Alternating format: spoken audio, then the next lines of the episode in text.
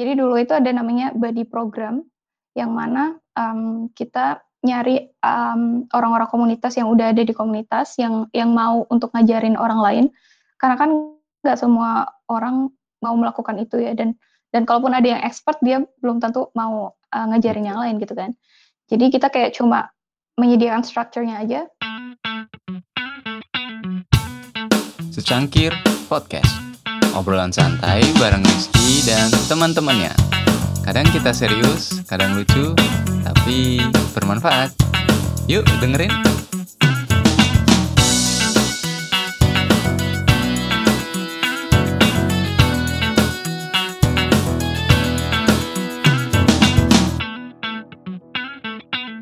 Cek, cek, cek, cek, cek.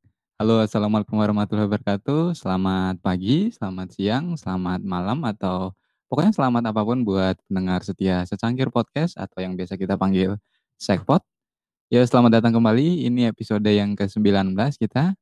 Hari ini kita akan ngobrol tentang ada salah seorang yang kerjanya kerja remote, dah, kerja remote di salah satu organisasi besar juga. Dia juga aktif di komunitas. Jadi topiknya langsung uh, kemarin gue bikin tuh kerja sambil ngurus komunitas gitu. Oke, gue bacain dulu sedikit uh, tentang uh, narasumber kita hari ini gitu. Tamu kita hari ini namanya Rizky Dwi Kelimutu. Dia manajer komunitas. Jadi ada salah satu uh, browser gitu, browser yang biasa kalian gunakan yang warna merah-merah gitu. Dia kerja di situ gitu. Oke, okay, gue uh, langsung. Merah-merah. Kayaknya lagi Kinya udah ada. Halo. Halo. Halo Ki. This is so weird. Maksudnya lu juga Ki soalnya. Jadi kayak nanti gue panggil Ki juga. Mungkin gue perlu panggil lu Onto aja kali ya biar ngebedain. Ah, boleh Pak. Sekpot tuh biasa ya mereka tahu gue Rizky ataupun Onto kok. Jadi slow oh, aja. Oh gitu. Apa kabar? Enggak, yang lain enggak? Dimas gitu. Oh nanti Buta. aja. nanti aja, nggak usah nggak usah ngomongin nama-nama itu. Alhamdulillah baik. Oh, nggak usah, itu nama samaran ya berarti ya? Iya iya, nggak usah disebutin lah di Sekpot mungkin gitu. Kiki sekarang lagi lagi di mana? Uh, lagi di Tegal kebetulan. Um, baru dua minggu berarti aku balik ke sini. Baru aja rilis dari ini apa namanya? Uh, what is it called? Isolasi ya? Isolasi yeah. mandiri. Ya, ini baru balik ke rumah bareng yang lain lagi sekarang. Kemarin oh, kayak di rumah sendirian gitu. Oh, kemarin tuh di Jakarta, dari Jakarta? Uh, iya, kemarin sempat dari eh sempat di Jakarta kan pas uh, bulan ya pokoknya sebelum-sebelumnya itu di Jakarta. Terus kemarin itu mikirnya mau pulang awal Mei. Yeah. Terus iseng-iseng kan, kayak gue mau cari tiket ah, tiket kereta awal Mei. Eh kok nggak ada cewek gue udah yang, hmm, kayak um, firasat buruk kan. Terus kayaknya gue harus pulang cepet-cepet deh. Terus akhirnya cari, itu sebelum ini, sebelum apa namanya, yang pemerintah ngelarang mudik kan itu kan Jumat kayak hari pertama dilarang mudik kan terus gue pulang yeah. tuh bener-bener like hari Kamisnya. Jadi ngepasin banget. Ya tapi berarti beruntung ya bisa pulang ya. Gue aja nyari-nyari mm -mm. tiket tuh itu nggak eh gue pengen pulang tapi mikir juga kemarin pengen balik gitu. Aduh nggak bisa nih kayaknya lo berarti di Tangerang? ya sekarang lagi di Tangerang. Oh di... no. Suntuk berarti lebaran di situ sendiri ya? Iya. That. Ya 100% bakal lebaran di sini sendiri. Tapi udah biasa kok hmm. selalu. Oke Ki, eh, hmm. jadi topik kita hari ini tuh ini sejalan banget sih dengan lo gitu kerja sambil mengurus komunitas gitu. Gue juga nulis di deskripsinya itu ini orang kerja kok bisa sambil ngurus komunitas gitu. Terus aktif di komunitas kok bisa sambil kerja gitu. Which sebenarnya misleading sih. Karena Kenapa? kerja sambil ngurus komunitas karena itu kerjaan gua. Emang emang kerjaan gua gitu loh ngurus komunitas itu emang kerjaan gue jadi kayak that sounds like ada dua hal gitu loh. Kayak um, kerja gue ada kerjaan yang lain dan sambil ngurusin komunitas. Padahal itu sebenarnya ya sama aja gue kerjanya mengurusin komunitas. Ya tapi tapi hal Bisa, ini masih masih nggak lumrah loh di orang-orang di menurut gue ya. Kalau hmm. di lingkungan di Indonesia tuh masih jarang gitu. Orang lihat kok ada gitu bisa orang kerja di komunitas gitu. Orang taunya komunitas itu cuman ya udah masyarakat wadah buat ngumpul-ngumpul aja gitu. Nah, mm -mm. kenapa dulu lu oh, iya bisa terjun ke pekerjaan seperti ini, mm. Ki? Iya, jadi sebelum sebelum di um, sebelum jadi manajer komunitas kan gue sempat jadi programmer kan dulu di startup um, kayak news aggregator startup gitu di Kemang. Terus um, sebenarnya waktu itu tuh random banget ditawarin karena kan aku udah jadi bagian dari ini kan komunitas Mozilla Indonesia. Terus ceritanya itu di di satu tim yang ngurusin komunitas itu ada uh, kekurangan orang. Terus kayak randomly lu pasti kenal orangnya juga sih Konstantina itu Iya. nanyain ke gue gue sempet eh lu tertarik nggak gitu kan untuk untuk uh, coba um, gabung sama kita gue yang hmm, kayak maybe mungkin bisa dicoba aja gitu kan uh, karena waktu itu juga aku poin uh, mikirnya kayak gue belum yakin tuh pengen pengen like jadi programmer terus gitu kan. Maksudnya is this really what I want to do for the rest of my life? gitu loh. Terus kayak mungkin saatnya untuk mencoba hal yang lain gitu kan. Terus akhirnya ya udah um, kebetulan banget terus uh, startupnya udahan waktu itu. Jadi gue hmm. kerja di startup itu cuma kayak set, 10 bulan terus habis itu ya udah akhirnya um, jadi manajer komunitas di Mozilla sejak itu oh kerjanya berarti nggak nyampe setahun di situ di kerjaan ya nggak nyampe setahun itu di di startup ya nggak nyampe satu tahun bahkan kayak cuma 10 bulan itu pun karena ini startupnya tutup juga sih ya namanya oh, startup gitu. oke okay. mm -mm. Kayak gue agak sedih juga ngomong tutup startup karena sekarang ngeliat aduh banyak orang nu tutup perusahaan terus banyak yeah. terus aduh supply banyak tapi demandnya dikit gitu. Ah, gimana ya gue mikir juga Tapi itu hal itu. tapi teman-teman di startup dulu sekarang udah bikin lagi sih dan lebih thrive juga. Jadi I'm happy for them lah ya. Mungkin jalannya Iya. emang kayak gitu kali. Ya mereka pasti belajar lah dari kesalahannya sebelumnya mungkin gitu. Oke, uh, sebelum kita bahas lanjut tentang kerjaannya, nah kenapa lu dulu join komunitas gitu? Tahun berapa sih pertama join? Komunitas yang mana? Yang sekarang? yang di Yang Mozilla dulu. Indonesia. Ah, betul. Kayaknya we join around the same year deh. Tok. ya nggak sih kayak lu dulu di sempat diundang ini nggak sih? Um, what is it called? Mozilla, Mozilla Summit Summit. 2013? Oh iya iya iya, diundang Iya ya. kan? Iya, jadi tuh awalnya itu dulu gue FSA, Fairfax Student Ambassador. Itu Heeh. pun sebenarnya um, tahunnya dari dari mana ya gue tahu komunitas Mozilla Indonesia. Oh, dari ini um, eventnya UI. Apa ya dulu namanya Confess. Confess gue kan dulu ikut BEM um, di kampus. Terus um, gue datang ke Confess itu sebenarnya atas nama BEM. Terus tau lah di situ ada kayak bootnya Mozilla Indonesia gitu kan. Terus gue yang Iya. um, karena gue anak BEM dan waktu itu kayak um, masuk departemen kayak publikasi gitu. Jadi gue wawancara gitu orang yang di Mozilla Indonesia waktu itu. Terus kenalan, kenal-kenalan, terus akhirnya um, ngajakin mereka untuk ngisi di kampus gue waktu itu di Semarang 2013 Tapi lu kayaknya. selain selain di komunitas yang sekarang nih, komunitas Mozilla ini, dulu tuh sempat aktif di komunitas-komunitas lain gak sih? Eh, dulu aktif di komunitas kampus, em, komunitas open source namanya DOSCOM Open Source Community. Eh, sorry, Linux Open Source Community kita sebutnya biasanya DOSCOM. Um, what else?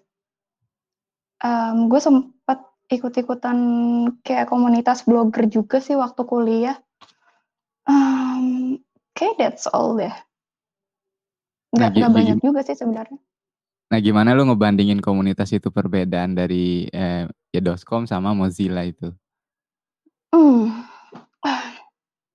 Bedanya. Bedanya kan kalau Doscom skalanya kampus ya. Kalau Mozilla kan em, kita berafiliasi sama em, suatu organisasi dan eh, jadi koneksinya lebih banyak dari Mozilla Indonesia sih sebenarnya. Em, kalau Doscom itu gue lebih banyak connect sama orang-orang Semarang, eh, sama penggiat-penggiat teknologi khususnya open source. Em, ya itu sih. Oke, Paling bedanya itu aja. Iya iya gue ngerti. Terus ketika lu terjun di komunitas ini pasti orangnya beda-beda kan, gitu kan? Gitu Hmm. beda-beda. Karena ya ini bisa- ya wadah kan gitu. Tentu Mm-mm. aja beda kepala, semua sifat dan lain sebagainya itu beda banget. This is funny. Gue tuh baru bikin em, podcast juga kemarin. Uh, Kartini Teknologi baru rekaman kemarin Iya. em, sama Farah yang ngurus komunitas Python sama AWS. Kita juga bahas ini juga nih. So it's like, Ah. hmm, bahas lagi Gimana? dua hari berturut-turut. Mungkin kemarin lu yang nanya, nah seka sekarang kita Oh yang iya, nanya gitu. Apa tadi pertanyaannya? Bedanya apa?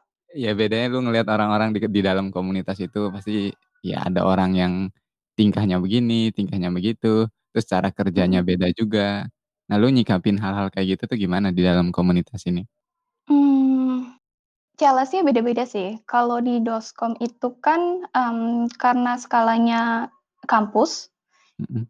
challenge-nya paling susah, mmm, kayak gerakin orang karena aktivitas mereka aktivitas belajar mereka.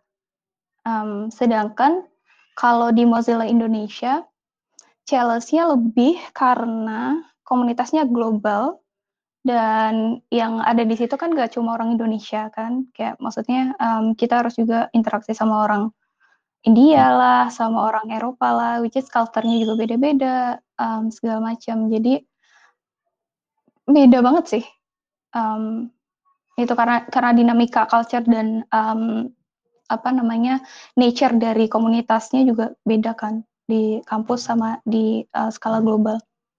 Jadi bedanya itu sih mungkin. Nah, eee, lu kan manajer komunitas nah cara lu ngadepin hal-hal kayak gini apalagi lu di komunitas global kan kayak gitu, Mmm. beda-beda. Nah, cara lu nanggepin orang-orang kayak gitu tuh gimana? Ngurusin mereka itu pasti beda-beda caranya kan? Heeh. Mhm. Be ini maksudnya kalau misalkan ada konflik gitu ya, segala macam ya? Belum, gua belum nanya sampai konflik, jadi Oh. masih di tahap ya cara lu ngurusin mereka yang beda-beda Mmm, orang ini. mhm. Ini sih, coba mengenali apa, mmm, karakter dari masing-masing culture. Mmm, kayak misalkan nih, orang Indonesia itu mungkin lebih, apa namanya, lebih polite, mmm, jadi kayak kita musti pancing-pancing, gitu. Sedangkan kalau misalkan orang India, eee, mungkin mereka orangnya semangat-semangat gitu kan, mmm, cuman karena sem saking semangatnya kayak banyak banget yang pengen mereka, mmm, kerjain, jadi kita musti, eee, latihan untuk gimana, apa namanya, ngebantu mereka untuk ngelaksanain, mmm, ide mereka itu. Kalau orang Eropa, mereka lebih independen. Oke. Mmm, biasanya mereka nggak suka diatur. Jadi mereka sukanya lebih ke, apa ya, inisiasi inisiatif sendiri, mmm, jadi paling kita kayak kasih guideline aja, gitu sih. Jadi kayak coba mencoba untuk, mmm, memahami karakter masing-masing komunitas, jadi nanti kita juga komunikasi ke merekanya juga, mmm, lebih enak gitu loh, sesuai. Gitu sih kayaknya. Ke kalau kalau yang, eee, itu Afrika sama US gimana mereka biasanya? Mmm, US we don't eee, ada sih di, mmm, US meskipun nggak banyak, mmm, di US itu komunitas kalau di Mozilla ya, mmm, entah kalau di yang lain. Kalau di Mozilla sendiri komunitas US itu lebih individual gitu. Jadi nggak terlalu, ngumpul-ngumpul kayak di Asia gitu, orangnya kayak kalau misalkan mau kontribusi, ya kontribusi sendiri-sendiri, gitu loh. Dan mereka biasanya, mmm, orangnya, apa ya, eee, dominan, kayak mereka punya ide sendiri tentang apa yang, mmm, mereka pikir baik untuk komunitas gitu. Mmm, what else, kalau Afrika, ini juga beda-beda karena Afrika itu, mmm, luas banget. Dan so far di Mozilla, komunitas di Afrika sendiri, mmm, yang masih aktif, apa ya, kayaknya sedikit juga sih. Udah jarang ya? Mmm, mhm.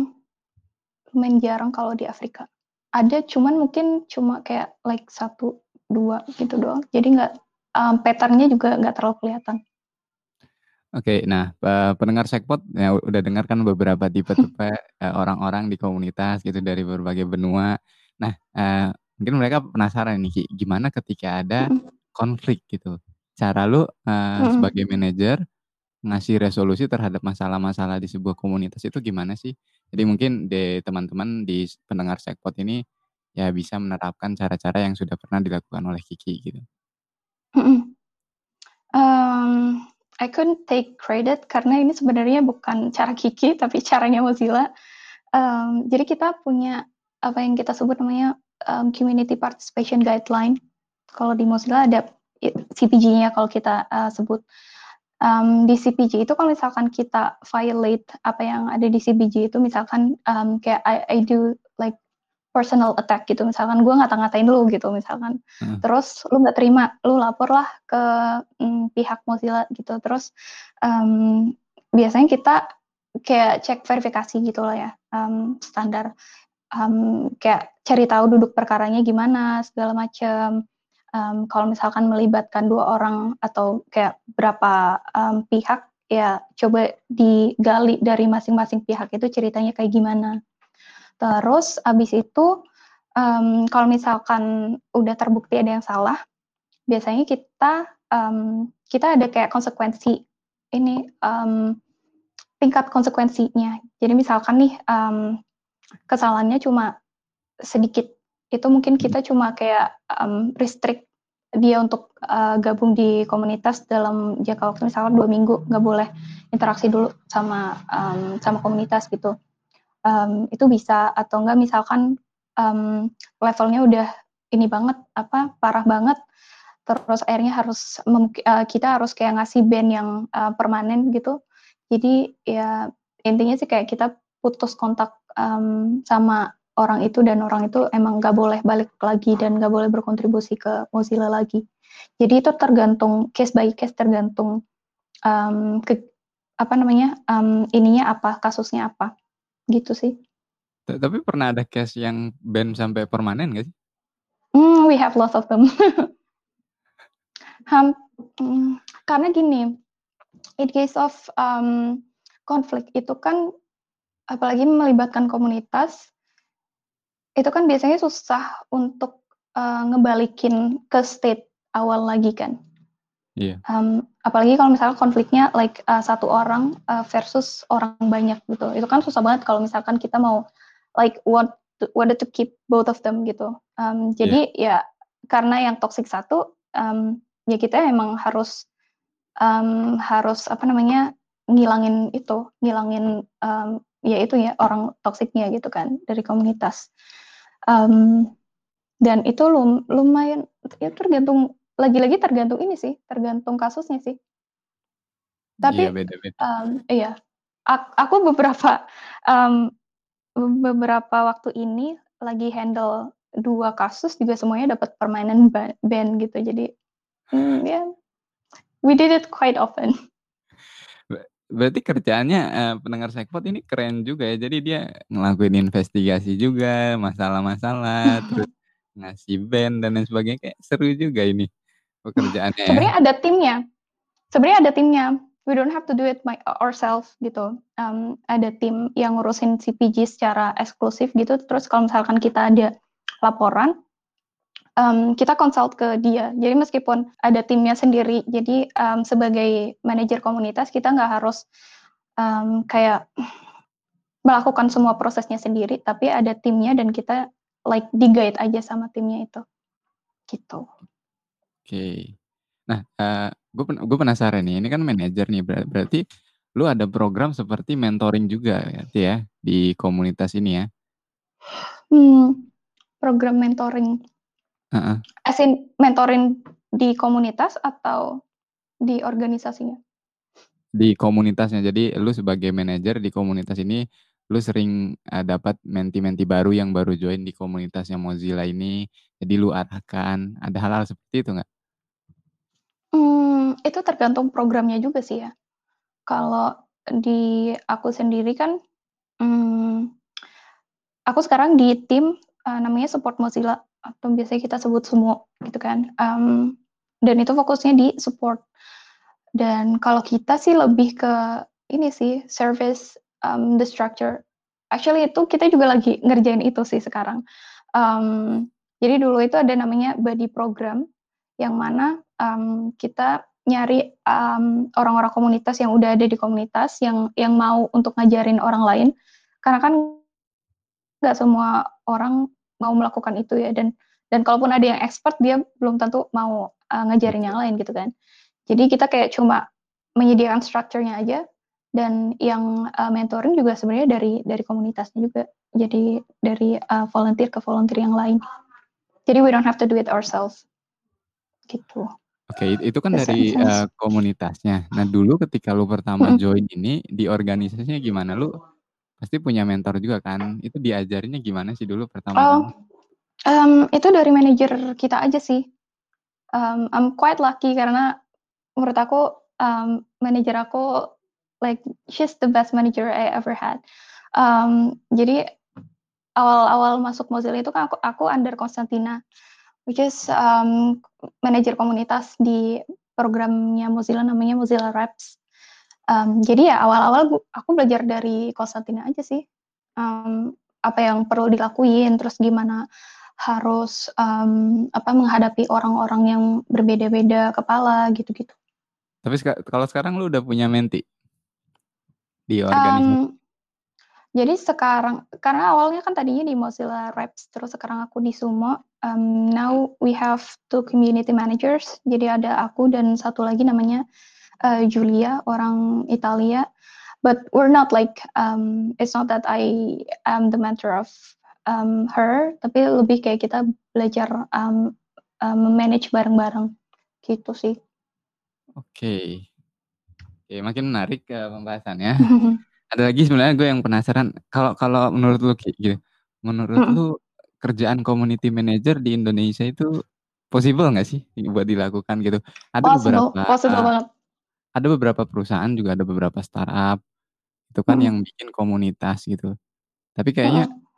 komunitasnya nggak terlalu aktif gitu, beda caranya yang dilakuin dengan yang kalau lihat cara Mozilla dengan cara perusahaan itu beda gitu kan, pasti. Mmm. Nah, eee, kalau lu bis bisa nggak sih kira-kira terjun gitu langsung ngebantu orang-orang di Indonesia gini gitu dengan cara lu yang menggunakan cara yang Mozilla gitu? Mmm, eee, mungkin nggak harus dengan cara Mozilla ya. Jadi kayak kita harus cari juga mereka, mmm, objektifnya apa gitu dal dari, eee, mau bikin komunitas itu objektifnya apa gitu kan. Karena kalau Mozilla sendiri sebenarnya, mmm, naturally karena kita projeknya open source, ya we have lots of contributors kan. Akhirnya mau nggak Iya. mau emang kita harus deal with with people, ex e e external people gitu, kontributor. Akhirnya kita punya banyak manajer komunitas di di organisasi kita sendiri. Sedangkan kalau yang lain, eee, menurut aku kalau di Indonesia eee, Indonesia sendiri kayaknya possible banget sih, apalagi kalau misalkan kayak, mmm, I don't know like misalkan Gojek gitu, mmm, atau Grab, whatever. Grab bukan Indonesia but like whatever. Mmm, Gojek deh misalkan yang yang Indonesia banget lah ya. Mmm, Gojek itu kan punya banyak driver gitu, mmm, dan kalau misalkan, mmm, komunitas driver-nya itu di, mmm, di apa namanya, dipelihara dengan baik, mungkin itu bisa menambah apa namanya, mmm, loyalitas driver-driver itu ke, eee, Gojek, mmm, dan ya itu kan balik lagi value-nya kan ke organisasi lagi kan. Mmm, ya itu sih balik lagi ininya apa, apa, eee, objektifnya apa. Mereka mau komunitas ini, mmm, dipelihara untuk memberikan value apa, gitu sih.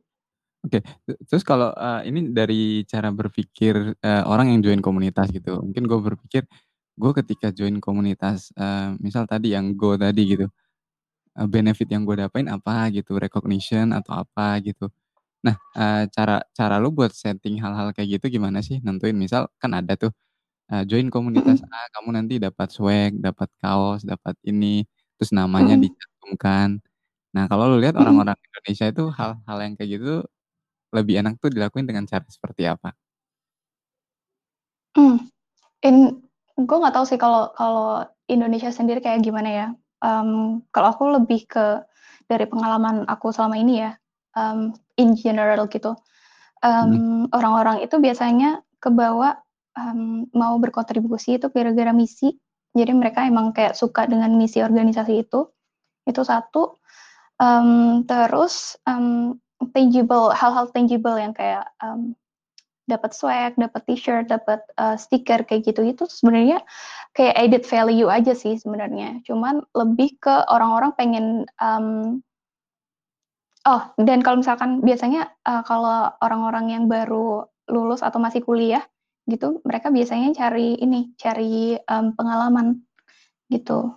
Um, itu juga bisa cari pengalaman, um, cari networking, um, apalagi ya, um, ya itu sih, suka sama misinya, um, terus juga kesempatan berafiliasi sama organisasi-organisasi yang gede. Kayak misalkan dulu Google juga kan punya Google, um, what is um, ambassador, Google Ambassador ya? Atau ada apanya gitu punya. Ya sekitar eh, intinya kayak ambassador, uh, produknya di level kampus gitulah.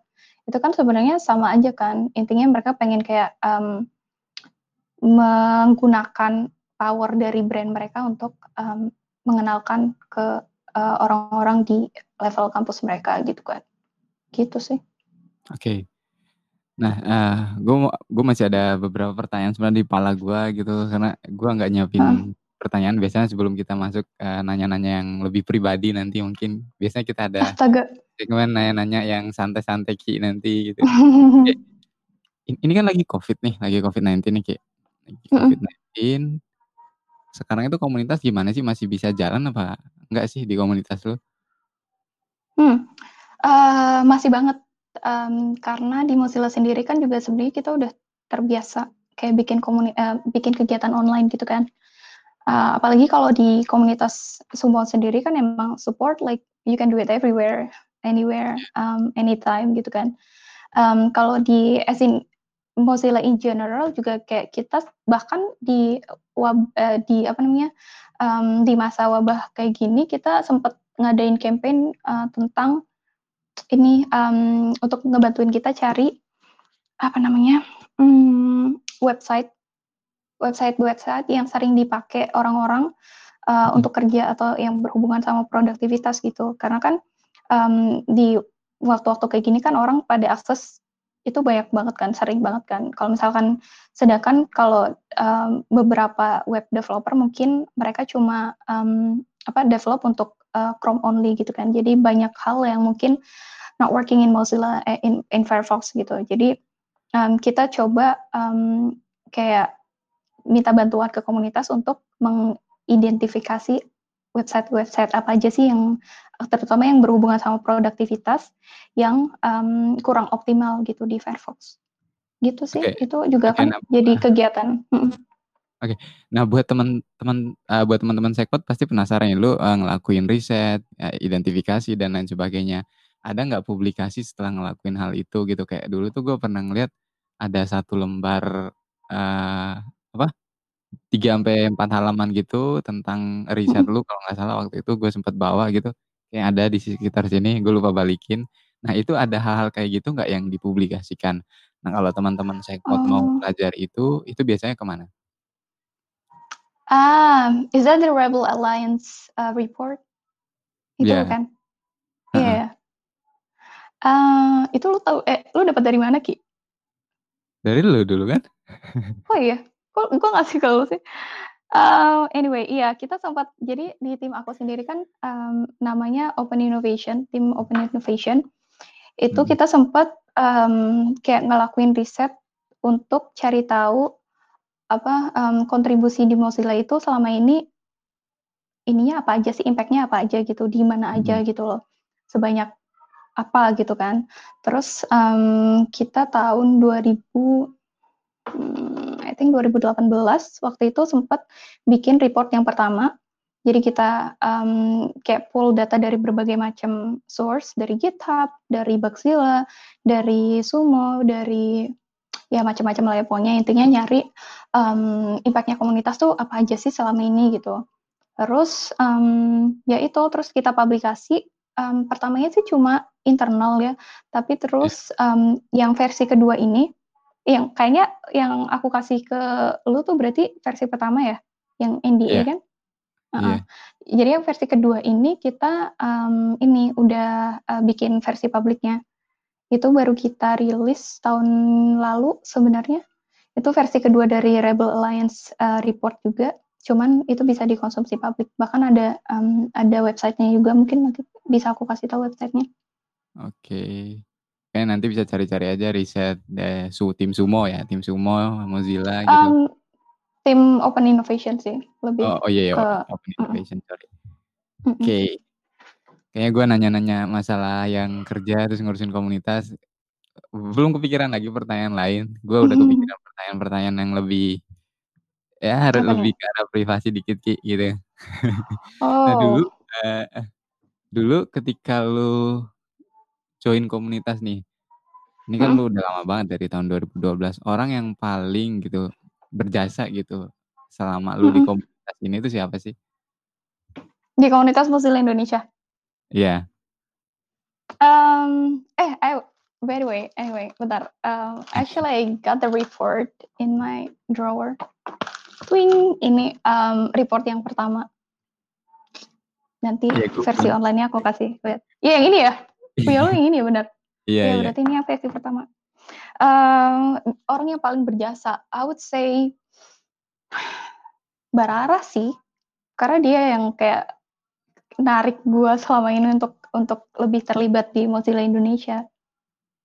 Kalau dari komunitas ya. Heeh. Kalau dari kalau dari, mmm, organisasinya ya, eee, my former manager, Konstantina. Mentor ya, Kenal kan? Mhm. iya. Rara sama Konstantina, oke. Mhm. Gitu. Terus pertanyaan berikutnya, lu sekarang selain ngurusin komunitas gitu, selain kerjaan lu emang ngurusin komunitas ini gitu, orang-orang pasti pendengar Sekpot, "Ini enak banget kerjaannya," gitu. Lu waktu senggang tuh ngapain sih? Gua tergantung. Well, apa ya, baca buku nonton dram biasa sih sebenarnya like, mmm mmm, you know, like normal people, mmm, baca buku, nonton film, mmm, akhir-akhir ini karena lebih sering di rumah, aku lagi sering masak juga, mmm, apalagi ya? Ya, like boring life gitu sih, kayak biasa aja. Iya, waktu senggang emang Oh, boring I I sekarang ya. have iya, I have a podcast actually. Jadi, mmm, kalau aku lagi gabut gitu biasanya mikirin, bik eee, invite siapa lagi ya di podcast berikutnya, kayak gitu-gitu. Jadi sebenarnya aku bikin podcast tuh biar ada kerjaan yang lain. Ya sama, Ki, gitu, gue nggak tahu mau ngapain lagi. Iya kan? Iya, kayak kayaknya gue perlu bikin kegiatan lain deh, terus akhirnya, mmm, podcast kayaknya mungkin menarik. Iya. Tuh. Dan selain yang Kartini Podcast, lu punya podcast lain lagi nggak sih yang sendiri gitu? No, cuma Kartini Teknologi aja. Kartini Teknologi. Oke, Mhm. eee, terus ada juga kegiatan yang, bikin gue, "Wah, Kiki seru banget nih," gitu, ada nulis buku gitu kan, lu juga selain suka baca buku, tahun kemarin lu rilis Anjay, buku gitu. Kenapa tuh Mhm. sempet kepikiran gitu buat nulis buku yang seperempat abad ya? Actually kalau ngomongin itu gue malu, eee, karena like kayak maksudnya hidup gue sebenarnya ya gitu-gitu aja, cuman gue berani banget gitu kalau dipikir-pikir lagi bikin memoir tuh ngapain sih, Ki, gitu. Mmm, tapi tapi emang aku pengen banget dari dulu bikin buku kan, karena, mmm, sebenarnya kegiatan yang paling aku suka itu emang sebenarnya nulis, mmm, dari dulu sampai sekarang gitu. Bahkan gue tuh ngeblog dari SMP sampai sekarang nggak berhenti-berhenti meskipun platformnya beda-beda ya. Eh, by the way ngomongin blog, si Onto tuh nyontek ini, nyontek tim blog gue sebel Kok banget. nyontek? Gue nggak tahu ternyata Iya template yang kita itu gunakan itu template, iya. Mhm, untung gue versi Bright nih ya, jadi nggak terlalu sama banget. Iya, karena gue Mmm versi hitam. Tapi itu default-nya gimana? coy, aku yang modif eh, ya anyway, eee, itu terus, mmm, apa tadi, kenapa bikin buku, mmm, ya itu karena suka nulis terus, mmm, gue emang dari dulu emang pengen banget bikin buku. Kayak maksudnya kalau misalkan gue udah ngeluarin 1 buku kayaknya mati tuh udah yang udah deh, udah like life goal gue udah kelar gitu. Gue kayaknya ikhlas aja kalau mati habis itu gitu. Mmm, terus kenapa memoir, karena aku suka baca memoir dan, mmm, I was thinking like, I think I want to like write one for myself gitu loh. Terus ya udah akhirnya tahun 2018 itu awal nulis. Terus proses nulisnya 1 tahun, mmm, like literally 1 tahun. Terus 2019 tuh baru aku mulai, mmm, cari cara untuk nge-publish-nya. Oke. Gitu. Iya, seteng setengah ab apa, seperempat abad ya kalau nggak salah ya? Um, krisis hidup seperempat abad. Iya, sebenarnya Iya. about quarter life crisis sebenarnya intinya itu. Just kayak lagi hits banget di kalangan apa, orang-orang usia 20-an gitu kan. Tahu dan nih, itu Otto Otto ngerasain nggak? Gue balik nanya nih. Lu ngerasain quarter life crisis nggak? Eh, contohnya apa tuh, apa? Ya, well, that's depend on on the person, maksudnya beda-beda juga sih, like you can't really describe it like kenapa gitu. enggak, yang lu alamin dulu gitu, yang lu alamin Lah sekarang balik lagi gue nanya ke elu. Gue nanyanya ke elu. Ka kalau gue sebenarnya kebingungan seka sekarang kayak gitu, gue bingung Mhm. ini gue ngapain gitu kan, kayak ya emang kadang tugas gue, gue bilang ini gue bikin usaha gitu, ini tugas gue biar orang bisa dapat kerjaan gitu kan, kadang gue mikir kayak Hmm. gitu gitu.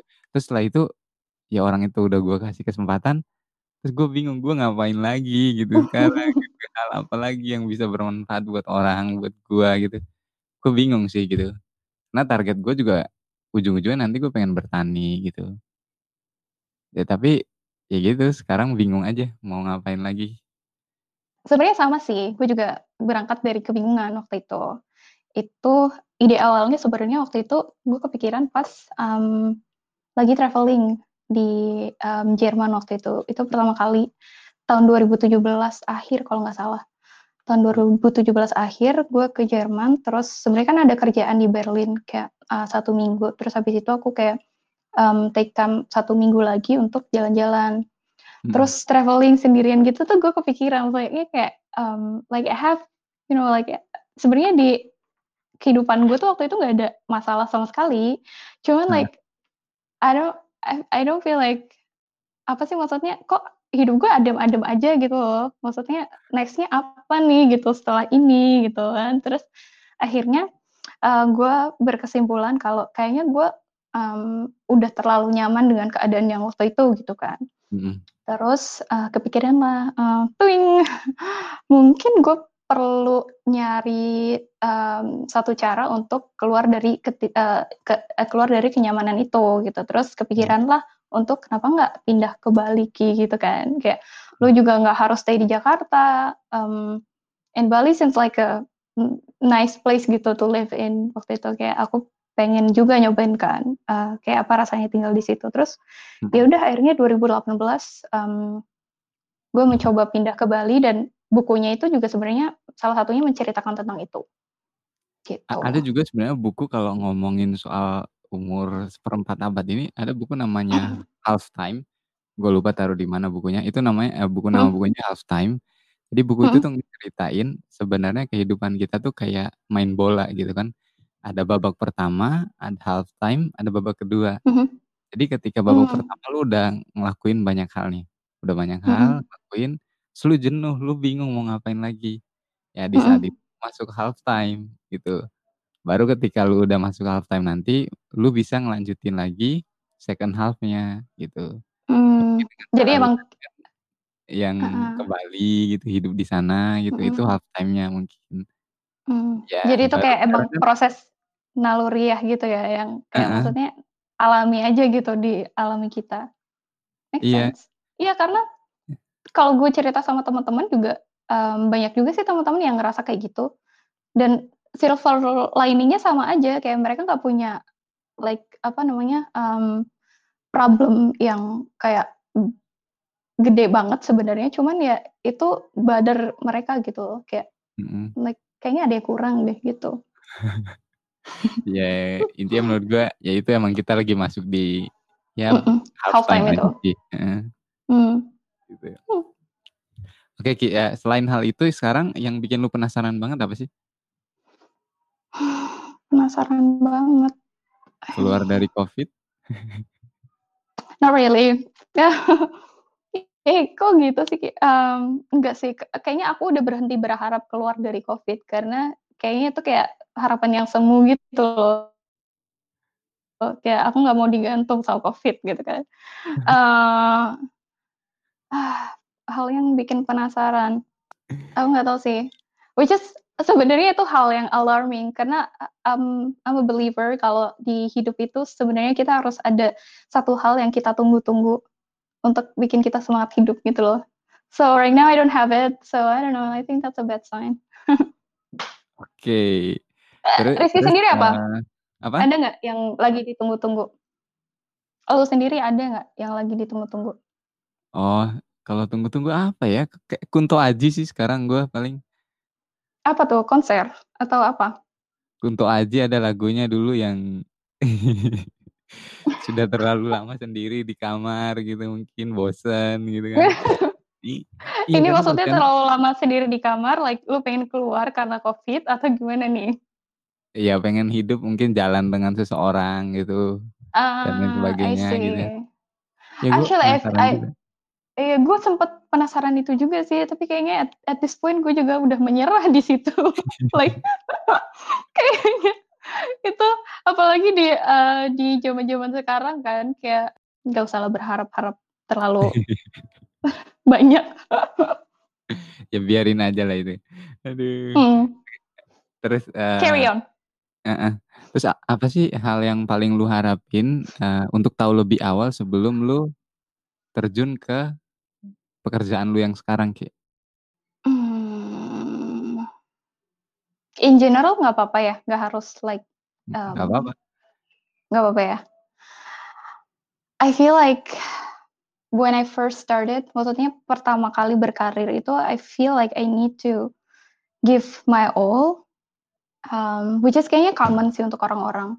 Cuman, um, at some points I realized that work is not life. Maksudnya kayak ya work ya work aja gitu. Maksudnya nggak ter jangan terlalu, mmm, bikin itu sebagai hal yang dominan di hidup lu gitu, which is that's like my itu sebenarnya lebih ke nasehat ke gue sendiri juga sih. Mhm. I love working, so I think I've been, um, using it as apa ya, kayak pelampiasan gitu untuk kegiatan apalagi ya, ya udah kerja lagi, terus kerja lagi, kayak gitu-gitu loh. Sampai sekarang tuh gue bingung kalau nggak kerja tuh gue ngapain ya, gitu loh. So that one, um, kalau, um, specifically di karir sebagai manajer komunitas, berkomunitas aja sih lebih banyak lagi biar, mmm, lebih banyak pengalaman untuk, mmm, kayak tahu karakter orang di, mmm, luar sana tuh kayak apa gitu. Karena itu akan sangat bermanfaat di, mmm, ya di role kamu sebagai manajer komunitas gitu. Kalau kamu udah bisa, mmm, nge-handle orang dengan berbagai macam karakter, itu Mhm. kayaknya bakal kayak setengah, mmm, masa lalu kelar lah kalau jadi manajer komunitas, karena udah gapai banget ngurusin itu gitu. Oke, Gitu. eee, per pertanyaan terakhir dari gue sebelum kita masuk ke game kita. Biasanya di segmen tuh ada game di babak-babak terakhir. Pertanyaan-pertanyaan santai biasanya di terakhir itu. Nah, eee, pertanyaan terakhir gue masuk ke game itu ada hal nggak yang belum gue tanyakan ke lu, tapi harusnya gue tanyain nih di podcast ini? Mmm, I don't know. Maybe tentang Kartini teknologi, I wish to like share Monggo. more about that actually. Coba. Mmm, ya, Kartini teknologi actually, mmm, apa ya, itu juga sebenarnya concern pribadi yang udah lama terpendam. Karena kalau di dunia teknologi kan kayaknya, mmm, cewek-cewek masih sedikit banget kan. Mhm. Dan as a girl myself gitu, dulu waktu awal-awal, mmm, mau masuk ke dunia teknologi tuh rasanya kayak, nggak nyaman gitu loh karena di, eee, di lingkungannya cuma banyakan cowok-cowok gitu. So I Iya. need to make peace with myself gitu like bahkan sampai yang, mmm, I I was thinking that I need to like blend apa ya, maksudnya kayak, mmm, bersikap dan ber bergaul itu kayak cowok-cowok harus harus gitu gitu biar bisa, mmm, apa, berbaur sama yang lain gitu.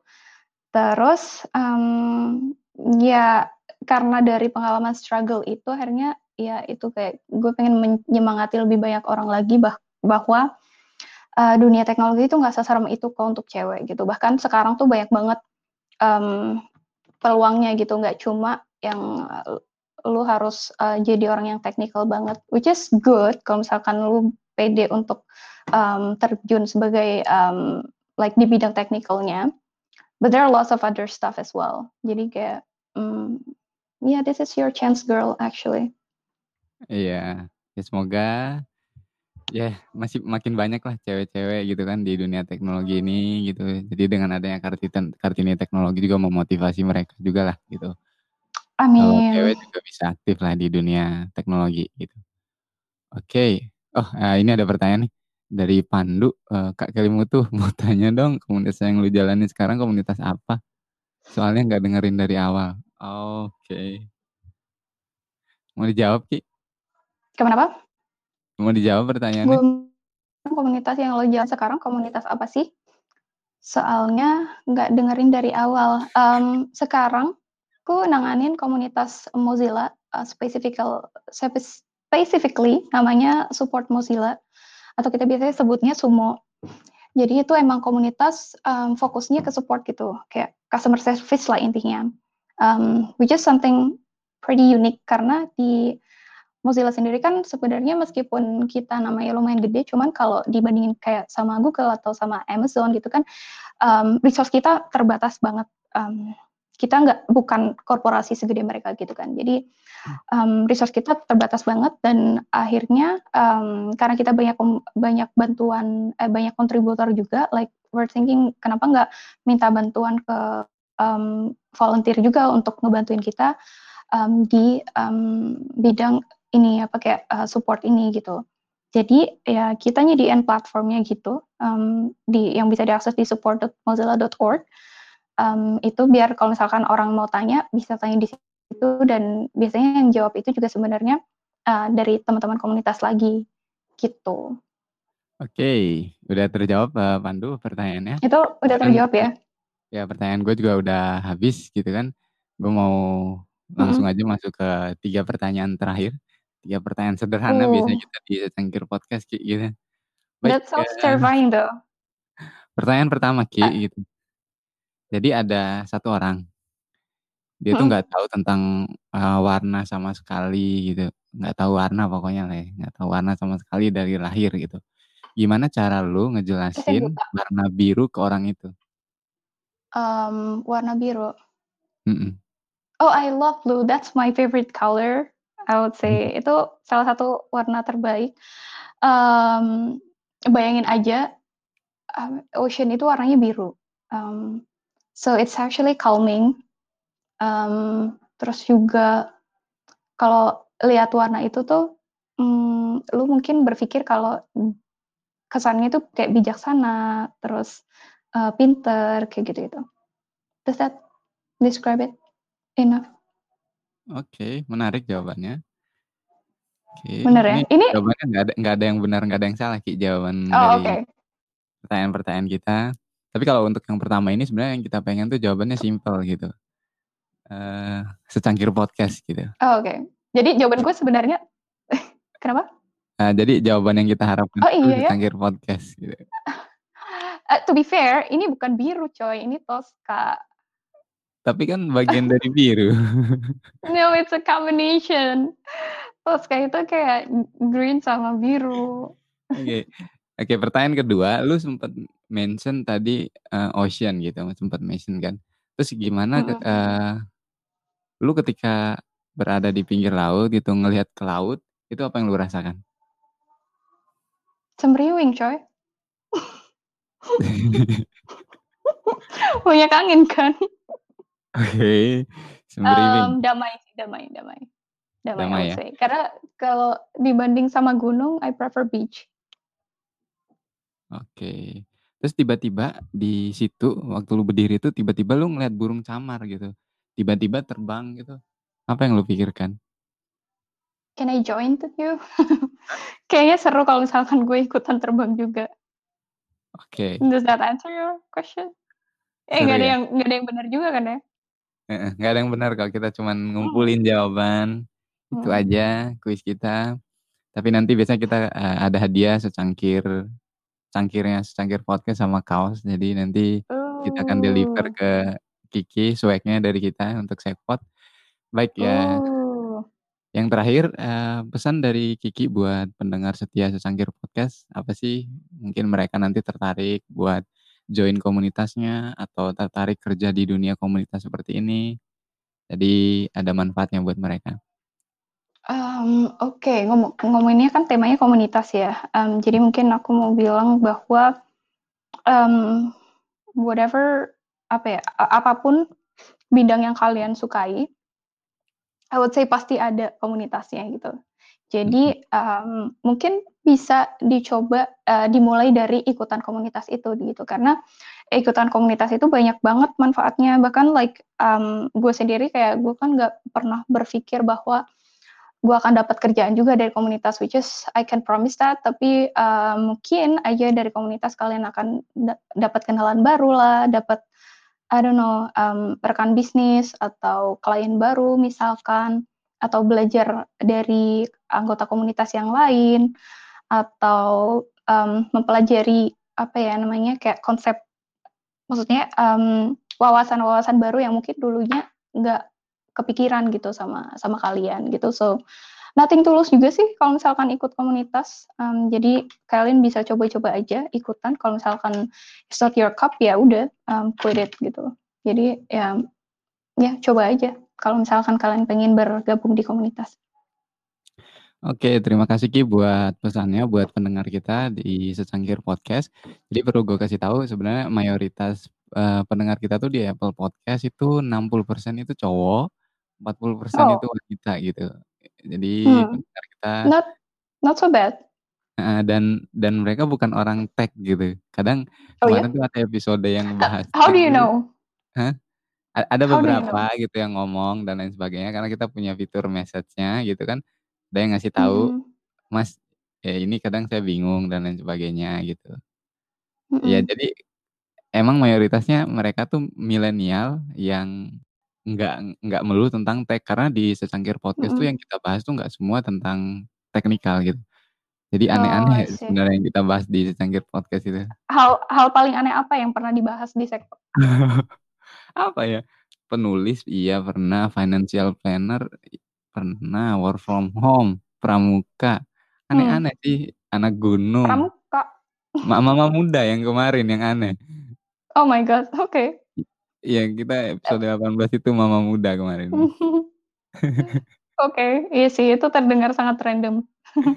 Iya, jadi nanti ke depannya topik-topiknya juga random banget gitu, kita nggak Hmm. fokus di satu topik aja sih di Secangkir Podcast ini. Baik, eee, thank you banget Kiki udah menyempatkan diri di Secangkir Podcast. Nah buat pendengar Sekpot ini susah banget nih, eee, ngajakin Kiki buat masuk ke podcast kita nih, susah dicari soalnya Kikinya. Enggak coy, eh gue di-ghosting sama dia, udah pernah diaja diajakin kan waktu itu. Um, terus I give you dates kan, tapi nggak Iya di-ini iya. lagi, terus ya udah kan. Iya dan sekarang itu Jadi lu jangan false apa? Antriannya banyak tahu, se antriannya sekarang banyak, jadi gue mikir, "Ini siapa Antrian sih apa? dulu yang pernah gue ajakin podcast, gue majuin aja dulu dia," gitu, biar kan nggak enak gitu. Kan sih. Aduh. Oke Ki, thank you banget Ki, se sukses selalu buat Kiki, eee, buat My pleasure, sama-sama. Iya, semoga di second half-nya nanti semakin lancar pokoknya gitu, setelah half time-nya ini. Oke. Oke, thank you semuanya udah mampir di Secangkir Podcast, bye. Bye. Terima kasih sudah mendengarkan Secangkir Podcast. Jangan lupa favorit kita di Anchor.fm dan berikan review di Apple Podcast. Dan follow kita di Spotify juga. Sampai jumpa di episode berikutnya. Bye.